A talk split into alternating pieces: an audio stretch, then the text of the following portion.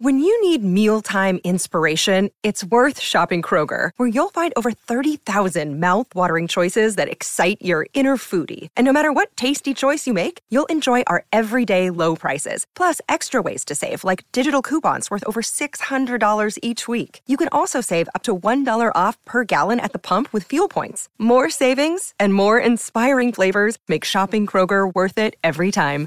Kroger, fresh for everyone. Fuel restrictions apply. Welcome to the Daily Dose of History podcast, where we revisit the past one day at a time. Today's date is November 4th, and we're ready to get started.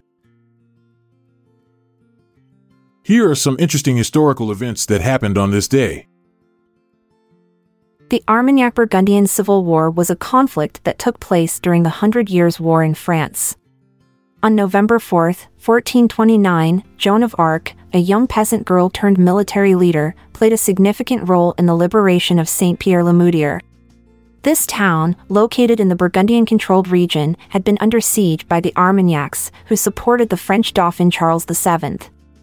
Joan of Arc, leading a small army, successfully lifted the siege and expelled the Armagnacs from the town. This victory boosted morale and further solidified Joan's reputation as a military strategist and a symbol of hope for the French. On November 4, 1493, Christopher Columbus, the renowned Italian explorer, reached the Leeward Islands and Puerto Rico during his second voyage to the New World. This event marked an important milestone in the European exploration of the Americas. Columbus, sailing under the Spanish flag, aimed to expand Spanish influence and establish colonies in the Caribbean. His arrival in the Leeward Islands and Puerto Rico allowed him to further explore and claim these territories for Spain. This event not only paved the way for future Spanish colonization in the region, but also had significant implications for the indigenous populations and the subsequent history of the Americas. On November 4th, 1501, Catherine of Aragon, daughter of King Ferdinand II of Aragon and Queen Isabella I of Castile, met Arthur Tudor, the older brother of Henry VIII of England. This meeting marked the beginning of a significant chapter in history. Catherine and Arthur would go on to marry, forming a political alliance between England and Spain. However, their marriage was short lived, as Arthur tragically died in 1502.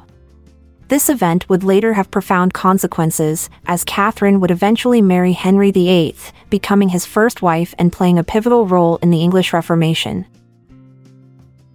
On November 4, 1576, during the Eighty Years' War, Spain successfully captured the city of Antwerp in Flanders. This event had significant consequences for both sides involved. The Spanish forces, led by Alexander Farnese, launched a brutal assault on the city, resulting in its near destruction after three days of intense fighting. Antwerp, a major commercial and cultural hub, suffered immense damage, leading to a decline in its economic and political influence. The capture of Antwerp was a major setback for the Dutch rebels, who had been using the city as a base for their resistance against Spanish rule. This event marked a turning point in the war and further intensified the conflict between Spain and the Dutch Republic. On November 4, 1677, a significant historical event took place as Mary II of England married William, Prince of Orange. This union would later result in their joint reign as William and Mary. Mary, the daughter of King James II, and William, a Dutch prince, formed a powerful alliance that had far reaching consequences for England and Europe. Their marriage was not only a personal union but also a political one aimed at ensuring Protestant succession and countering the influence of Catholicism. This event marked a turning point in English history, leading to the Glorious Revolution of 1688 and the establishment of constitutional monarchy in England. On November 4, 1737, a significant historical event took place in Naples, Italy, the inauguration of the Teatro di San Carlo. This event marked the birth of the oldest working opera house in Europe. The grand opening of this magnificent theater was a momentous occasion, attracting a distinguished audience from all walks of life. The Teatro di San Carlo quickly gained a reputation for its opulence and extraordinary performances, showcasing the finest talents of the time. Over the centuries, it has continued to thrive and remains a symbol of cultural heritage, hosting countless world class operas and captivating audiences with its timeless charm. The rebellion of Tupac Amaru II against Spanish rule in the Viceroyalty of Peru began on November 4, 1780. Tupac Amaru II, a descendant of the last Inca emperor, led a widespread indigenous uprising against the oppressive Spanish colonial regime. The rebellion aimed to address the social and economic injustices faced by the indigenous population, including forced labor, high taxes, and land seizures. Tupac Amaru II's call for freedom resonated with many, leading to a significant uprising that spread across the Andean region. Although the rebellion was eventually crushed by Spanish forces, it marked a significant moment in the struggle for independence and indigenous rights in South America. On November 4, 1783, Wolfgang Amadeus Mozart's Symphony No. 36, also known as the Linz Symphony, was performed for the first time in Linz, Austria. Mozart composed this symphony in a remarkably short period of time, reportedly within a few days, as he was passing through Linz on his way back to Vienna. The symphony is characterized by its grandeur, elegance, and innovative use of orchestration. Its premiere in Linz was met with great enthusiasm, and it quickly gained popularity throughout Europe. Mozart's Symphony No. 36 stands as a testament to his prodigious talent and his ability to create masterpieces in a short span of time. The Battle of the Wabash, also known as St. Clair's defeat, was a significant event in the Northwest Indian War. On November 4, 1791, the Western Confederacy of American Indians achieved a major victory over the United States forces led by General Arthur St. Clair. The battle took place near the Wabash River in present day Ohio the American forces suffered a devastating defeat, with over 900 soldiers killed or wounded, making it one of the worst defeats in U.S. military history against Native American tribes.